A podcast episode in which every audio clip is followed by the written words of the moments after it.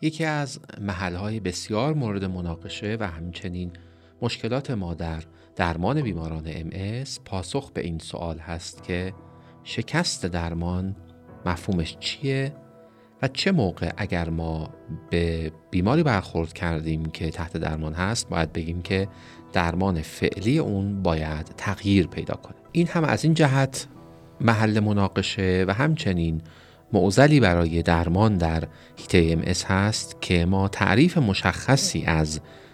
شکست درمان نداریم و هم این که در بسیاری از موارد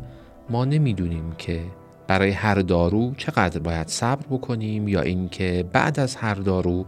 افیکیسی دارویی که من به عنوان جایگزین انتخاب می کنم در مقایسه با درمان فعلی چطور باید سنجیده بشه. در حقیقت تعریف شکست درمان و همچنین پیشگویی این که با درمان جدید بیمار نتیجه بهتری خواهد گرفت سوال اصلی است سلام به 27 دومین MS cast خوش آمدید. ما در این برنامه در خصوص breakthrough و escalation صحبت می کنیم همراه ما باشید.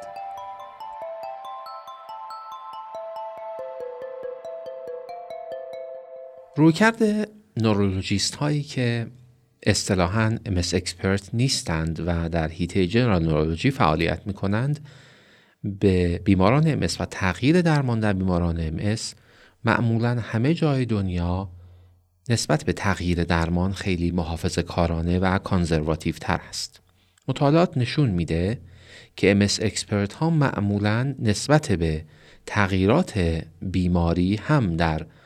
MRI بیمار و هم از نظر clinical course خیلی حساس تر هستند. مطالعه معروفی در این زمینه وجود داره که 2016 در Neurology Clinical Practice چاپ شده که بررسی کرده نظر MS expert ها را در مورد اینکه چه تعداد پلاک جدید در MRI را به عنوان treatment failure در نظر می گیرند. بیش از نیمی از پاسخ دهندگان بروز یک new gad enhancing lesion بعد از دو سال را به عنوان معیاری برای تغییر درمان در نظر گرفتند و در مورد new T2 lesion 66 درصد افراد وجود دو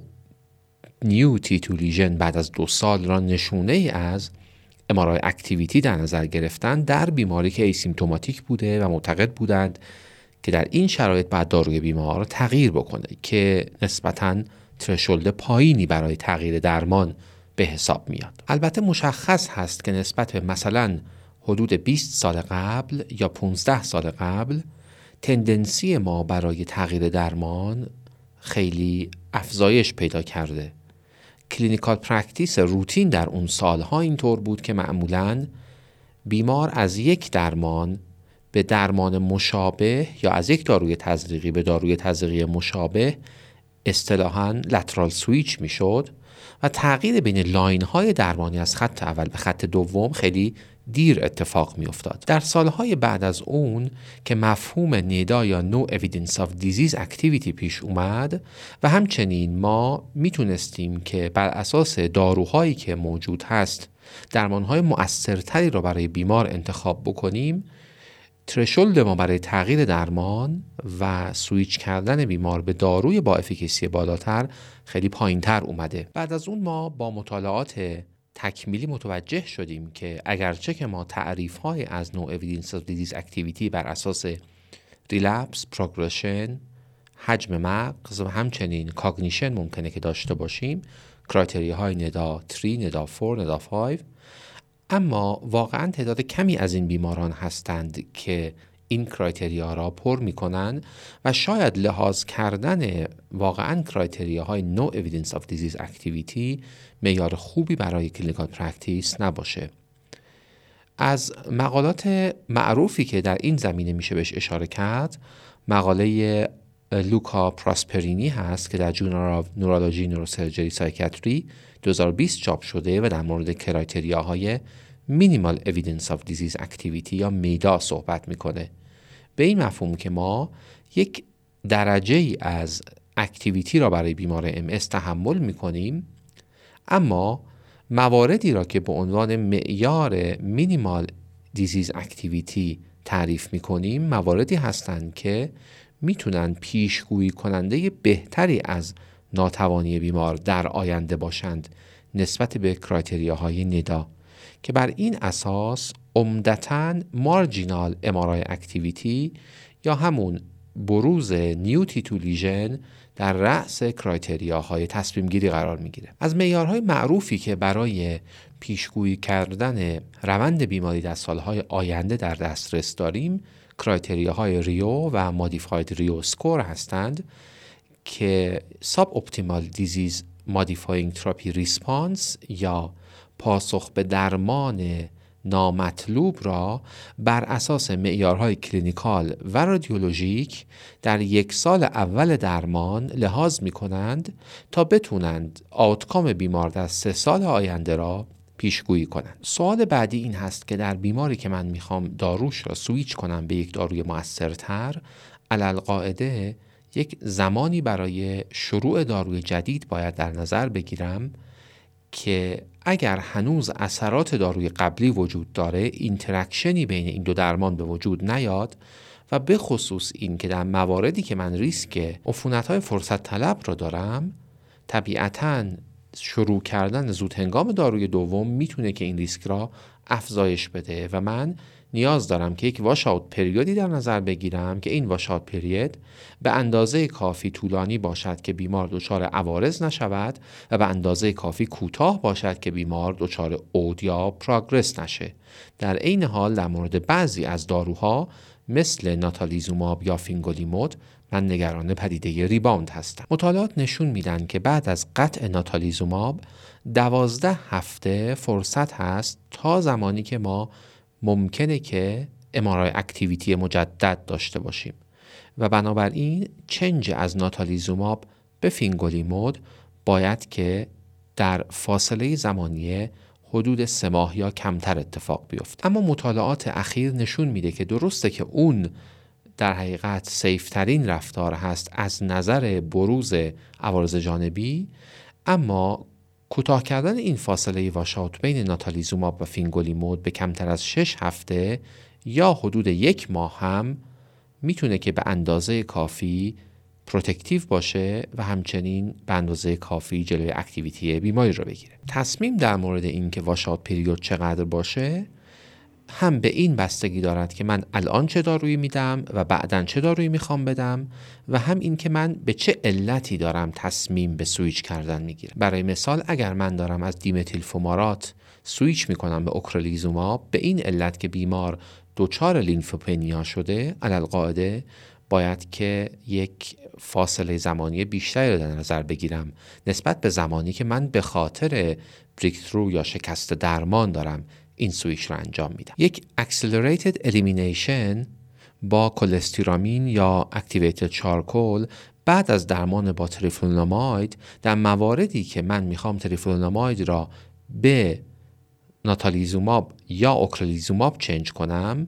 به خاطر اینکه من liver toxicity داشتم منطقی به نظر می‌رسه. در حالی که اگر که من به خاطر new lesion در MRI دارم این تصمیم را می‌گیرم دیگه نیازی به اون کار نیست. در کل می‌تونیم بگیم که در change از داروهای injectable یا oral agent های خط اول به ناتالیزوماب، اوکرالیزوماب یا آلمتوزوماب من نیازی به washout period ندارم. و در مورد change از ناتالیزوماب به سایر داروها اگر که شرایط اجازه میده بهتره که بیش از چهار هفته صبر نکنم.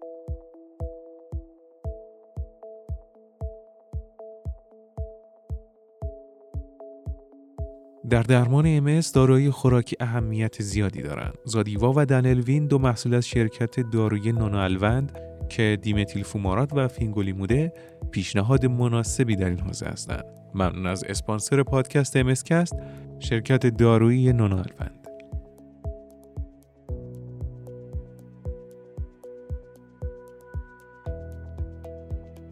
اگر برگردیم به مفهوم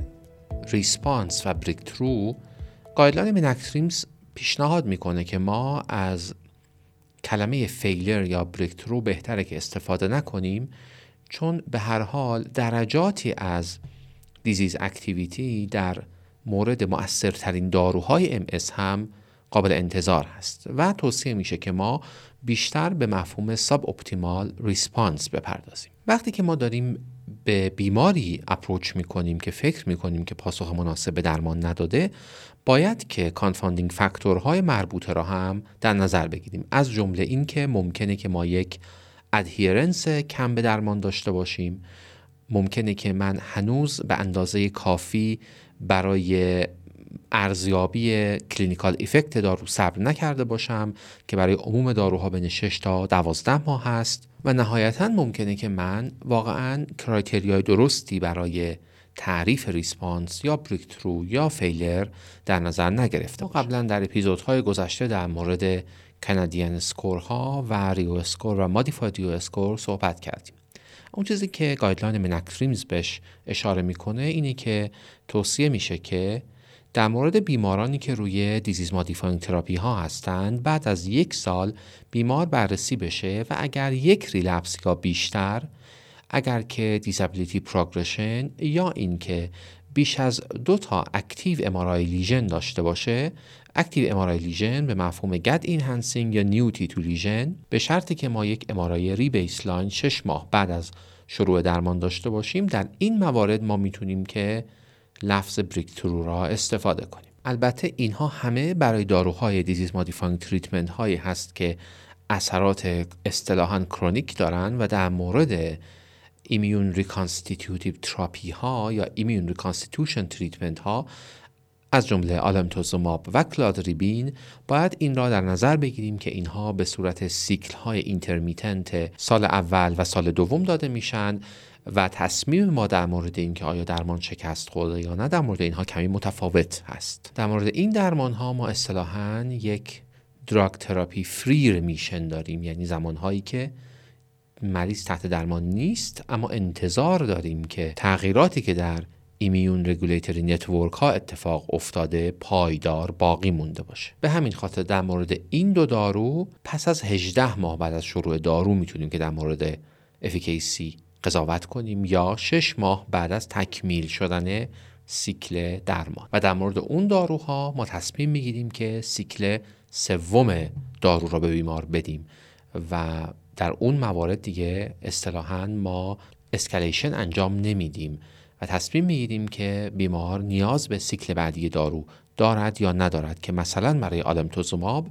در مورد 15 درصد بیماران ما در سال دوم یک همچین activity را داریم و اینها نیاز به سیکل سوم پیدا خواهند کرد. و در مورد کلادریبین ما هنوز خیلی guideline مشخصی برای اینکه ما مجددا کی نیاز به سیکل سوم دارو داریم بعد از اینکه سیکل دوم را بیمار گرفت و clinical activity یا MRI activity داشت در دست نداریم. البته این قانون بر اساس اون چیزی که ما از یک مطالعه معروفی که وروم در 2018 چاپ کرد و guideline MENACTRIMS هم بهش اشاره می‌کنه که میگه که در بعضی از این بیماران هست که اینها به دلایل یک paradoxical disease exacerbation بعد از آلمتوزوماب دارن و تو این توصیه میشه که ما اساسا آلمتوزوماب را ادامه ندیم و یک disease modifying treatment دیگری انتخاب کنیم. در مورد بیمارانی که moderately active disease دارن یا suboptimal response دارن ما باید که از داروهای خط اول درمان را به داروهای خط دوم در دسترس فینگولیمود، سیپونیمود، ناتالیزوماب، اوکرالیزوماب یا کلادریبین تغییر بدیم. حتما من باید که در هر تغییر دارو هم یک امارای مجدد داشته باشم که بتونم امارای را با امارای re-baseline من که شش ماه بعد از شروع درمان اول گرفتم مقایسه کنم. اگر در این زمان هم بیمار criteria های highly disease activity یا rapidly evolving disease activity را داشت که قبلا راجع به صحبت کردیم طبیعتا escalation من بهتره که به داروهای با efficacy بیشتر مثل ناتالیزوماب، اوکرالیزوماب، کلادریبین یا آلمتوزوماب باشه. در مورد بیمارانی که rapidly evolving disease activity دارند و suboptimal response داشتند می‌تونیم که ما یک lateral switch بین آلمتوزوماب اوکرالیزوماب یا ناتالیزوماب انجام بدیم. البته بهترین evidence را در این زمینه آلمتوزوماب داره ولی خب ما report هایی در مورد ناتالیزوماب، اوکرالیزوماب و کلادریبین یا حتی فینگولیمود داریم برای این lateral switch ها که البته اینها از subgroup analysis هایی که در بیماران clinical trial های مختلف انجام شده به دست اومدن و در این مورد بهتره که ما بر اساس anti-JCV antibody index بر اساس درمان های immune suppressant قبلی و شرایط comorbidity های دیگر بیمار از جمله ملیگننسی ها، بیماری های قلبی، درگیری های رتین یا بیماری های ایمین دیگه تصمیم بگیریم. اگر ما نوتالیزوماب را برای بیماری که برای JCV سرونگاتیو هست شروع کردیم، توصیه میشه که آنتیبادی را هر شش ماه چک بکنیم و در بیمارانی که قبلا داروی ایمون ساپرسان دریافت نکردند و سروپازیتیو برای JC ویروس هستند یا اینکه یک سروکانورژنی حین درمان با ناتالیزوماب نشون میدن و ایندکسشون به بالای 9 می‌رسه و بیمارانی که قبلا روی درمان های ایمیون ساپرسان بودند توصیه میشه که ما بعد از دو سال درمان با ناتالیزوماب به شدت در مورد بنفیت ریسک بیمار ارزیابی های دقیقی انجام بدیم. در مورد ریتوکسیماب توصیه میشه که اون را به عنوان داروی off-label ی که در هر مرحله از escalation therapy می‌تونه که مورد استفاده قرار بگیره در ذهن داشته باشیم به خصوص در شرایطی که ما داروهای استاندارد را در دسترس نداریم. و نکته آخر این که در مورد بیمارانی که تحت درمان با داروهای اصطلاحا خط دوم یا داروهای با efficacy بالا هستند قبل از اینی که ما به خاطر breakthrough تصمیم بگیریم که بیمار را روی درمانهای off-label ی مشابه سیکلوفوسفاماید یا حتی hematopoietic stem cell transplantation یا اینکه میتوکسانترون بگذاریم یک lateral switch با داروی همون رده را مد نظر قرار بدیم. در Iranian guideline در مورد lateral switch جاهای دیگه ای هم اشاره هایی شده از جمله این که lateral switch از یک first line DMT به یک first line DMT دیگه در بیماری که یک minor clinical activity یا minor radiological activity داشته اما هنوز شرایط واضح breakthrough را نداره می‌تونه که در نظر گرفته بشه. مثلا بیمارانی که یک relapse minor دارن با full recovery و disability progression خیلی خیلی کم. طبیعتا البته ما در مواردی که بیمار نمی‌تونه دارو رو تحمل بکنه روی یک first line treatment هست و به خاطر side effect ها مجبوریم که دارو را stop بکنیم. خب می‌تونیم که lateral switch انجام بدیم. البته در همون guideline اشاره میشه که در مورد این بیماران شاید این که ما برای یک زمان شش ماهه یک watchful follow-up انجام بدیم و ببینیم که آیا واقعا در یک زمان شش ماهه ما کماکان risk benefit مون به این سمت میره که lateral switch انجام بدیم یا نه. منطقی به نظر می‌رسه. همینجا اشاره کنیم که پنل Iranian guideline توصیه می‌کنه که ما در مورد بیماران seronegative ی که تحت درمان با ناتالیزوماب هستند منظورمون از seronegative negative بودن برای JCV antibody هست. هر شش ماه اگر که index زیر یک و نیم داره و هر سه تا شیش ماه برای اونهایی که بیش از دو سال تحت درمان با ناتالیزوماب بودند antibody assay را انجام بدیم. و توصیه می‌کنه که ما با index های بالای یک و نیم یا طول دوره درمانی بیش از دو سال تغییر داروی ناتالیزوماب به یک درمان second line دیگه را مد نظر قرار بدیم. و بر اساس اون چیزی که ما از مطالعات سوئدی ها می‌دونیم می‌تونیم که در این مورد ریتوکسیماب و الان می‌دونیم که می‌تونیم که اوکرلیزوماب را در نظر بگیریم اگرچه که در حال حاضر ممکنه که تغییراتی در approach ما نسبت به عدد index JCV serology رخ بده که هنوز در guideline ها وارد نشد اما به طور خلاصه در Iranian guideline هم پیشنهاد میشه که بیمارانی که هم clinical activity و هم MRI activity داشته باشند به این مفهوم که یک یا بیشتر relapse علی‌رغم درمان با طول مدت کافی یعنی 6 تا 12 ماه درمان منظم با یکی از DMT های خط اول داشته باشند یا اینکه disability progression داشته باشند به معنای بدتر شدن اقلا یک point در EDSS و همچنین حداقل دو تا new T2 lesion داشته باشند یا اینکه Gad enhancing lesion داشته باشند این را به عنوان معیارهای escalation توصیه می‌کنه. در مورد بیمارانی که صرفا clinical activity دارند و این رو بر اساس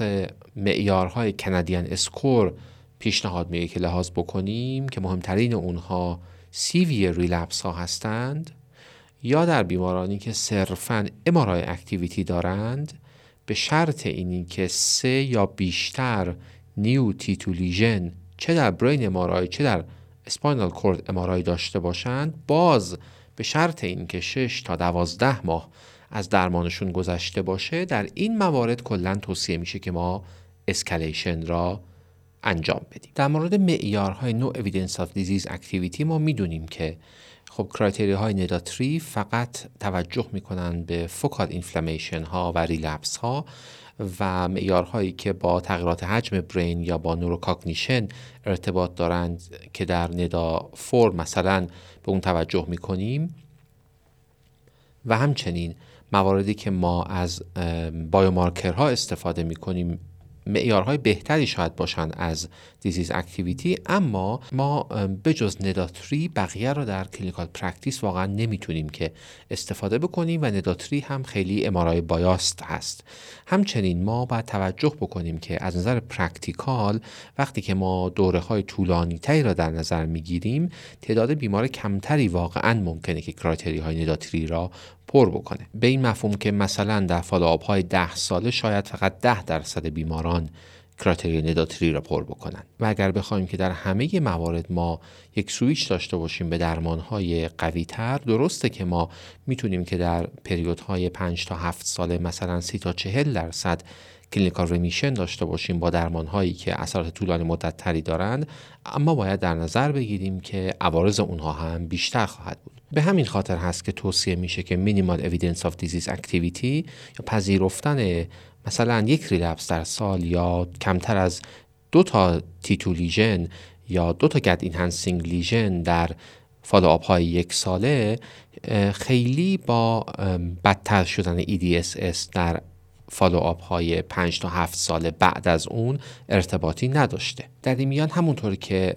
صحبت شد خب clinical relapse شاید که یک معیار بسیار بسیار حساس باشه اما باید توجه داشت که شدت این clinical relapse چقدر هست و سایر confounding factor ها مثل سن بیمار بسیار اهمیت پیدا می‌کنه. در مورد معیارهای MRI باید توجه بکنیم که این که پلاک های جدید در کدام منطقه هستند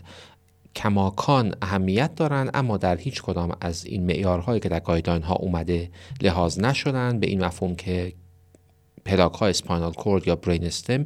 اینها با ریسک بالاتری برای EDSS worsening همراه هستند. و در مورد MRI هم باید توجه بکنیم که ما برای قضاوت در مورد MRI activity به معیارهای quantitative یا حتی automated برای MRI subtraction یا قضاوت در مورد پلاک های جدید شاید نیاز داشته باشیم و صرفاً قضاوت بر اساس اون چیزی که ما به صورت کیفی پلاک جدید تعریف می کنیم با اون چیزی که در clinical trial ها تعریف شده بوده و با disease activity ارتباط داشته شاید همخانی نداشته باشه.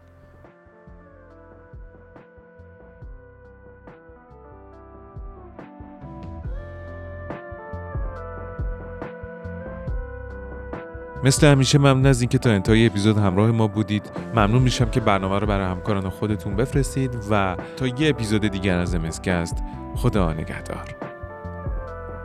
پاییز 1401 امسکست.